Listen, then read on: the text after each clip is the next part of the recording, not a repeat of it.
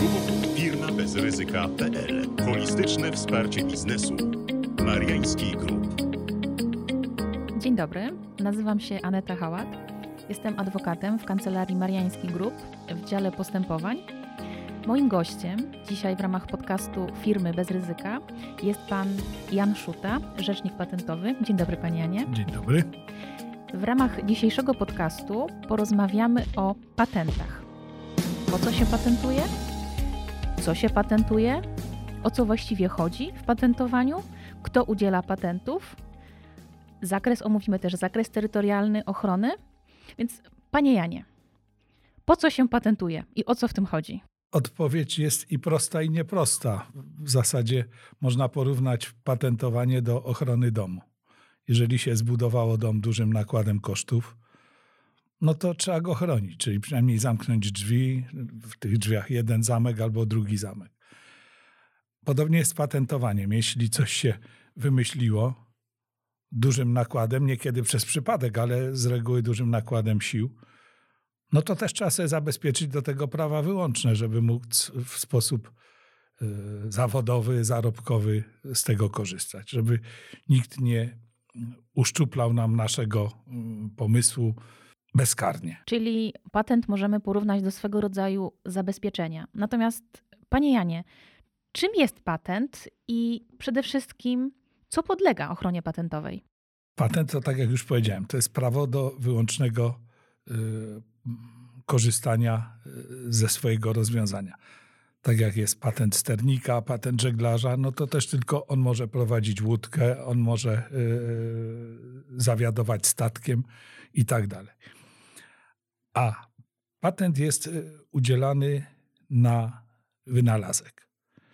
Bez względu na dziedzinę techniki i muszą być spełnione pewne wymagania, żeby coś uzyskało patent. Przede wszystkim rozwiązanie musi być nowe. Posiadać tak zwany poziom wynalazczy, to jest określenie bardzo niejasne. Dawniej w przepisach było określenie, nie mogą w sposób oczywisty te rozwiązania wynikać ze stanu techniki. No i ważny też warunek, muszą się nadawać do stosowania.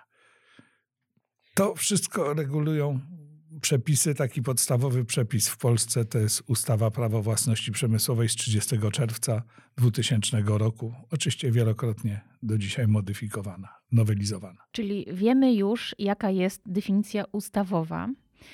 Wiemy już, że patentowaniu podlega wynalazek. A czy mogłabym dopytać o pana praktykę? Jakie wynalazki pan patentował najczęściej?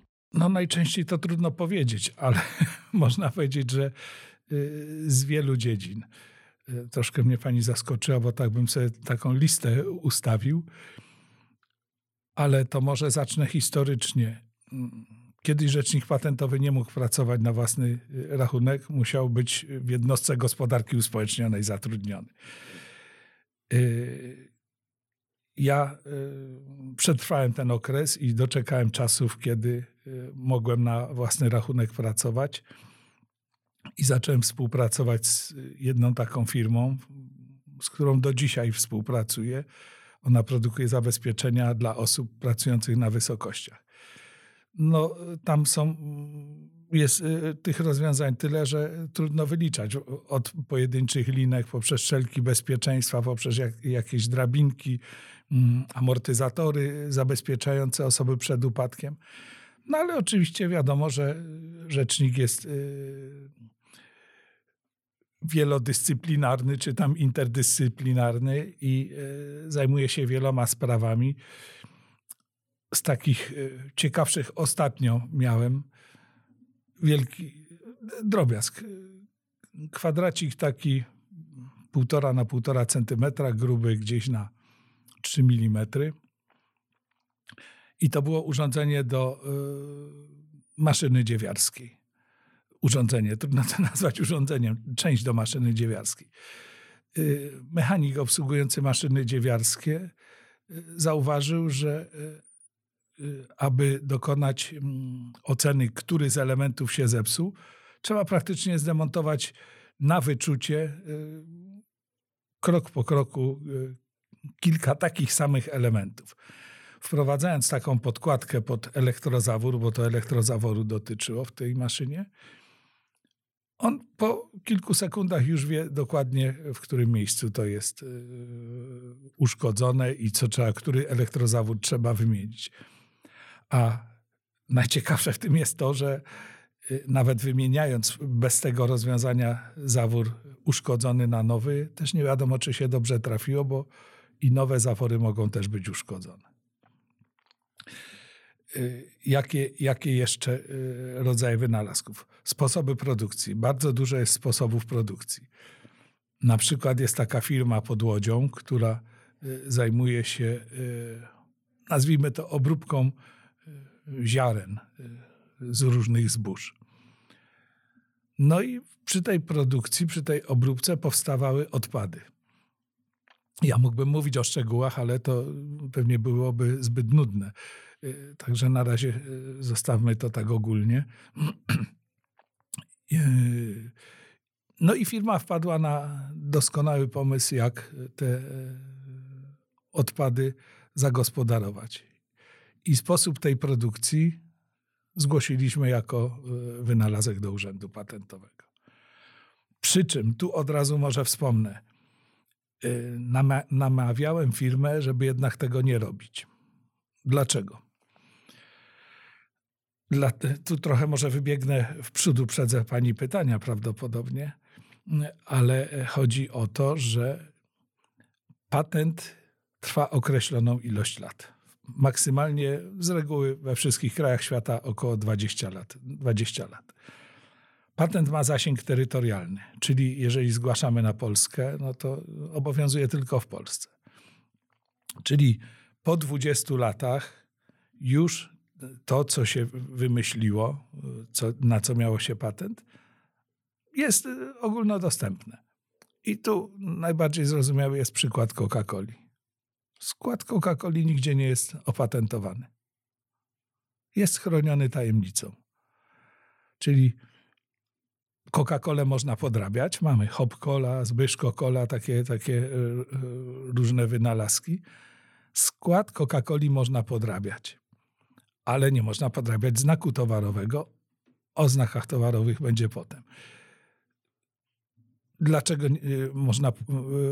Dlaczego jest chronione tajemnicą? No dlatego, że po upływie 20 lat, gdyby patent, Coca-Cola miała patent na skład, na ten ekstrakt, no to patent musi zostać ujawniony. I jeśli obowiązywałby w Polsce, a nie obowiązywałby w Czechach, to Czesi by mogli produkować Coca-Colę według oryginalnej receptury. A tak jest chroniona tajemnicą, jest fabryka produkująca Coca-Colę otrzymuje ekstrakt już gotowy i dodaje go tam odpowiednio w procesie. Rzeczywiście tak jest. Natomiast czy moglibyśmy jeszcze porozmawiać o przesłance nowości? Ponieważ patent musi być to rozwiązanie nowe. Natomiast aktualnie stan technologii i jej rozwoju jest na takim poziomie, że wydawałoby się, że bardzo trudno jest wymyśleć coś nowego, coś zupełnie nowego, coś zupełnie innowacyjnego. I jak wygląda ta przesłanka nowości i czy trudno jest przygotować opis, takie zastrzeżenia patentowe? No, ja jestem rzecznikiem od 78 roku, także powiedzmy, że mnie nie jest trudno. Ale wracając do tej nowości. Nowość musi być na poziomie światowym. Czyli bo często się spotykam z takimi przypadkami, że przychodzi klient do mnie i mówi: wie pan co, byłem na wczasach tam w Indonezji i tam wymyślili taki jakiś leżak rozkładany, ja bym chciał go opatentować tu w Polsce. No nie można. Takiego samego nie można, bo już został ujawniony. Nieważne, że nie ma go w internecie czy gdzieś tam. Może urząd by nie znalazł tego, bo tu od razu może też zaznaczmy, kto udziela patentu. Tak, to może tak. Omówmy jeszcze przede wszystkim, skoro już wiemy, co możemy patentować, co nam ten patent daje, mianowicie to prawo wyłączne, czyli możliwość gospodarczego, zarobkowego wykorzystania tego rozwiązania i zakazywania innym podmiotom konkurencyjnym wykorzystywania naszego patentu, to może teraz rzeczywiście omówimy krótko zakres ochrony i urzędy właściwe, gdzie patent można uzyskać. No więc zakres ochrony to, tak jak już mówiliśmy, jest terytorialny i czasowy, jest ograniczony czasem. Żeby ochrona trwała, to niestety trzeba uiszczać opłaty. Opłaty uiszcza się na konto właściwego urzędu patentowego. I tu przechodzimy do tego, kto udziela patentów. W każdym kraju jest urząd patentowy. Z reguły jeden w całym kraju. Może żeby podkreślić, jak ważne jest prawo patentowe, to zauważmy, że w czasie II wojny światowej Niemcy nie zlikwidowali urzędu patentowego. Nazywał się tylko Urząd Patentowy w Warszawie, ale działał. Także w każdym kraju jest urząd patentowy i chcąc uzyskać patent w jakimś kraju, musimy się do tego urzędu patentowego zwrócić. Chociaż są procedury, które pozwalają na objęcie patentem większej grupy krajów. To też nie jest do końca prawda, bo chodzi tu w tym przypadku o rodzaj procedury, że się składa wniosek o udzielenie patentu europejskiego. Jest jeden urząd taki w Europie, który sprawdza, czy są warunki do udzielenia patentu, który mógłby obowiązywać w całej Europie. Jeśli ten urząd wyda przyzwolenie, czyli decyzję o udzieleniu patentu, to wtedy w krajach, które nas interesują, trzeba ten patent walidować, czyli tam dokonywać opłaty. No i wiemy, jeżeli będziemy produkować jakieś maszyny, które najczęściej się sprzedają we Francji, Anglii, Niemczech, to tam będziemy walidować ten patent. I tamtejszy urząd już nie sprawdza, czy są warunki do udzielenia patentu, tylko jest zobowiązany uznać decyzję Europejskiego Urzędu Patentowego. Czyli niekiedy lepiej jest wynalazek opatentować, a niekiedy lepiej jest dane rozwiązanie zabezpieczyć na przykład poprzez tajemnicę przedsiębiorstwa. Natomiast czy z pana doświadczenia istnieje taka recepta, kiedy warto zwrócić się do rzecznika patentowego, aby dane rozwiązanie chronić poprzez patent? Ja myślę, że zawsze trzeba się zwrócić do rzecznika patentowego, bo przecież nie naprawiacie państwo sami lodówki, telewizora czy samochodu, prawda? I tu wracam do tego przykładu tej podkładki pod elektrozawór.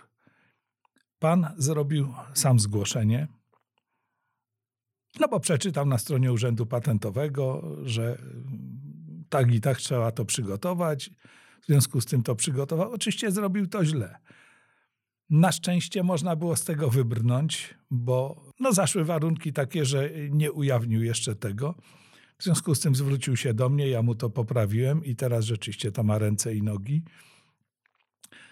Rzecznik może się też mylić, ale z reguły dobrze podpowie.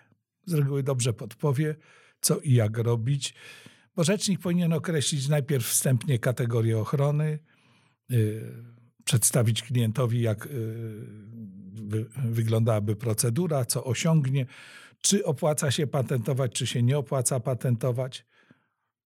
Dialog między klientem a rzecznikiem. Czyli również w tym wypadku bardzo ważny jest dobór profesjonalisty. Tak. No dobrze, to wspomnieliśmy już o patencie, który chroni nam rozwiązania techniczne i bardzo istotny jest tutaj wymóg nowości światowej. Natomiast oprócz patentu możemy jeszcze wspomnieć o kilku różnych prawach wyłącznych. Więc może przejdźmy teraz do wzoru użytkowego, który powszechnie nazywany jest tak zwanym małym patentem lub młodszym bratem patentu. Czy możemy coś więcej na ten temat powiedzieć? Tak, możemy, ale ja bym jeszcze na sekundkę zwrócił uwagę, czego nie można patentować. Proszę. Bo to jest ważne. Czyli nie można patentować odkryć, teorii naukowych i metod matematycznych, wytworów o charakterze jedynie estetycznym, planów, zasad i metod dotyczących działalności umysłowej lub gospodarczej oraz gier, wytworów, których niemożliwość wykorzystania może być wykazana w świetle powszechnie przyjętych i uznanych zasad nauki. czyli perpetuum mobile. No miałem kilka zgłoszeń z perpetuum mobile. Jedni się z tym pogodzili, jedni nie. Jest takie zastrzeżenie, że wytworów lub sposobów, których możliwość wykorzystania nie może zostać wykazana, czyli będzie brak tej przemysłowej stosowalności. I możliwe wykorzystanie nie przyniesie rezultatu spodziewanego przez zgłaszającego. To są takie troszkę ogólne zasady, ale to ciężko jest urzędowi udowodnić, no bo zgłaszający zawsze uważa, że jemu się to sprawdza, jemu przynosi efekty. No to jest kwestia do dyskusji, rzadko chyba stosowana przez urząd. Mnie się nie zdarzyło, żeby taki zarzut mi urząd podniósł. A czy zdarzyło się panu zgłaszać do rejestracji wzory użytkowe? No tak. Siedząc tutaj nawet w poczekalni na dole się zastanawiałem, ile tam jest wzorów użytkowych, ile wzorów przemysłowych. To może wspomnijmy, czym ten wzór jest i czym on się różni od patentu. Wzór różni się od patentu jednym zasadniczym wymogiem, a w zasadzie brakiem tego wymogu. Czyli może w sposób oczywisty wynikać ze stanu techniki, ale musi dotyczyć kształtu lub zestawienia przedmiotu o trwałej postaci. Czyli tak jak mówię, stałem tam na dole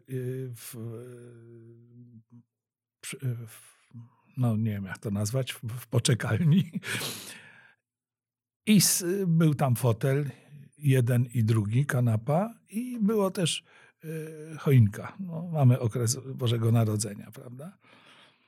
Choinka jest wyrobem estetycznym, ale ona jest wykonana z takich ładnie poziomo ułożonych patyczków, powplatane są w to żaróweczki. Teoretycznie mogłaby być wzorem przemysłowym, ale mówię tylko, o którym będziemy mówić, czyli tym rozwiązaniem designerskim, bo wzór przemysłowy to jest kiepska nazwa. Tak, według mnie lepsza jest nazwa na przykład używana w urzędzie unijnym, czyli registered design, rejestrowany design, mówiąc po polsku, prawda? O co chodzi z tą choinką? Choinka składa się z wielu ułożonych jeden nad drugim patyczków uformowanych na kształt ostrosłupa, przypominająca choinkę. Patyczki są wzięte z natury, czyli każdy patyk jest inny. I w zasadzie, gdyby ktoś wziął patyczek z innego drzewa niż tam jest użyte, no to teoretycznie by ten wzór przemysłowy obszedł, ten design, prawda? A zastrzegając to jako wzór użytkowy, że składa się z patyków, ja mówię opisowo, z patyków wziętych z natury, pospinanych ze sobą tak, że tworzą ostrosłup i pomiędzy tym są wplecione lampki, mamy szansę na ochronę tego znacznie szerszą. A czy możemy jeszcze wspomnieć o rejestracji wzoru przemysłowego? Ponieważ wydaje się, że rejestracja wzoru przemysłowego jest nieco prostsza, aniżeli, nie wspominając już o patencie, ale również w odniesieniu do wzoru użytkowego, że tą rejestrację jest dużo łatwiej uzyskać. Tak, bo jeśli chodzi o patenty i wzory użytkowe, Urząd Patentowy prowadzi całe postępowanie zgłoszeniowe, badające. Urząd bada, czy rozwiązanie jest nowe, nie wynika w sposób oczywisty ze stanu techniki, nadaje się do przemysłowego stosowania i tak dalej. W przypadku wzoru przemysłowego wygląda to trochę inaczej, bo urząd udziela prawa z rejestracji, czyli tam trzeba spełnić tylko wymogi formalne i urząd rejestruje taki wzór. Co to daje? Daje to, że mamy pewne potwierdzenie autorstwa, czyli pewną datę i potwierdzenie, że do Urzędu Patentowego zgłosił się pan Jan Kowalski, który opracował taki wzór fotela, lampy czy tam czegoś, prawda? Urząd nie bada tego rozwiązania, czyli nie sprawdza, czy to było nowe, czy nie nowe. Są przez to niższe opłaty za zgłoszenie i za ochronę, ale niesie to ryzyko, że właśnie przyjeżdżając tam z Indonezji, klient mówi, że widział leżak czy tam coś, zarejestruje sobie tutaj to w Polsce. Urząd mu to zarejestruje. I jak wyjdzie z roszczeniami do innego producenta, który też był na Bali, może nawet na tej samej wycieczce, no to on mu powie, zaraz, słuchaj, przecież ja byłem na wycieczce, razem byliśmy, spotykaliśmy się zresztą w barze nawet i widzieliśmy razem ten leżak. Po prostu doprowadzi do unieważnienia tego prawa z rejestracji, no i w związku z tym ten zgłaszający nie będzie miał żadnych praw, a jeszcze będzie musiał ponieść koszty, żeby zwrócić temu drugiemu koszty postępowania unieważniającego. Czyli krótko mówiąc, ceną za przyspieszoną rejestrację jest to, że wzór przemysłowy może być dużo łatwiej unieważniony. I tak i nie. I tak i nie. Zawsze diabeł tkwi w szczegółach, prawda? Bo jeżeli ktoś dołoży coś od siebie do tego wzoru leżaka czy czegoś tam, no to już jednak będzie mógł się bronić, że zaraz, ja go w sposób twórczy przerobiłem. No, zostańmy przy tym leżaku. No powiedzmy, że tamten był zrobiony z bambusa, prawda? Bambus jest charakterystycznym drzewem, trawą w zasadzie bambus jest. A jak ktoś zrobi sobie bardzo podobnie wyglądający leżak, na przykład z wikliny czy z innego jakiegoś drewna. Wiadomo, że wiklina czy inne drewno nie zachowuje się tak samo jak bambus, nie wygląda tak samo. Więc już tutaj można by coś próbować ugrać z przeciwnikiem. Czyli krótko mówiąc, skoro diabeł tkwi w szczegółach, bardzo ważne jest też, w jaki sposób opiszemy ten wzór przemysłowy, żeby ta ochrona była pełniejsza. Dlatego warto skorzystać z fachowca.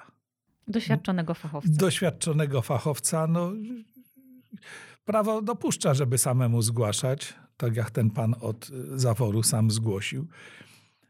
Ale to się nie opłaca koniec końców. To naprawdę się nie opłaca koniec końców, bo ja za każdym razem, jak wysyłam zgłoszenie jakiegoś wynalazku czy czegoś do Urzędu Patentowego, to odczuwam wielkie drżenie serca, czy zrobiłem to dobrze, czy zabezpieczyłem właściwie to. No mówię, 44 lata już jestem rzecznikiem. Zawsze odczuwam takie same emocje. Warto skorzystać z fachowca. No, nie wiem, czy będziemy rozmawiać, jak spróbować takiego fachowca znaleźć? Czy... Tak, myślę, że jako na podsumowanie naszej rozmowy oczywiście. Natomiast wspomnieliśmy już o poszczególnych prawach wyłącznych, czyli o patencie, o wzorze użytkowym, o wzorze przemysłowym. To może jeszcze słowo na temat znaku towarowego, ponieważ to jest prawo wyłączne, które jest bardzo rozpoznawalne aktualnie. Myślę, że i też najszerzej wykorzystywane. To znaczy znak towarowy też może być istotnym aktywem w majątku przedsiębiorstwa i aktualnie rodzaje tych znaków są właściwie nieograniczone, bo to może być i znak słowny, i słownograficzny, i graficzny, i 3D, i dźwiękowy, i może być to również kolor. Więc... I rozważa się jeszcze zapach. Tak, i rozważa się jeszcze zapach. Natomiast czy trudno jest uzyskać ochronę znaku towarowego? Oczywiście nie mam tutaj na myśli głównie znaków słownych, ale ponieważ znak towarowy w odróżnieniu od patentu dobrze jak ma tą zdolność odróżniającą. Jeżeli już rzeczywiście jest w stanie przedsiębiorcy dać tą rozpoznawalność na rynku. Więc jak zarejestrować znak towarowy? Procedura jest w zasadzie podobna. Trzeba spełnić pewne wymogi i ubiegać się o rejestrację, o uzyskanie prawa ochronnego na znak towarowy. No i tutaj też sobie trzeba zdać sprawę, co może być, co nie może być znakiem towarowym. Przede wszystkim nie może, bo to może łatwiej będzie, nie może być znakiem towarowym coś, co będzie określać towar do oznaczania, którego znak służy. I tu jest ważny jeszcze aspekt właśnie taki. Znak towarowy nie wisi w powietrzu. On jest powiązany z towarem albo usługą do oznaczenia, której ma służyć. Czyli jeżeli mamy znak Coca-Cola, no to on służy do oznaczania napoju, prawda? Nie rozciąga się na inne przedmioty, tylko to może też do końca nie jest prawda, bo to jest znak już renomowany, to jego ochrona też wygląda trochę inaczej, ale nie mieszajmy tu na razie tego, zostańmy bardziej przy ziemi.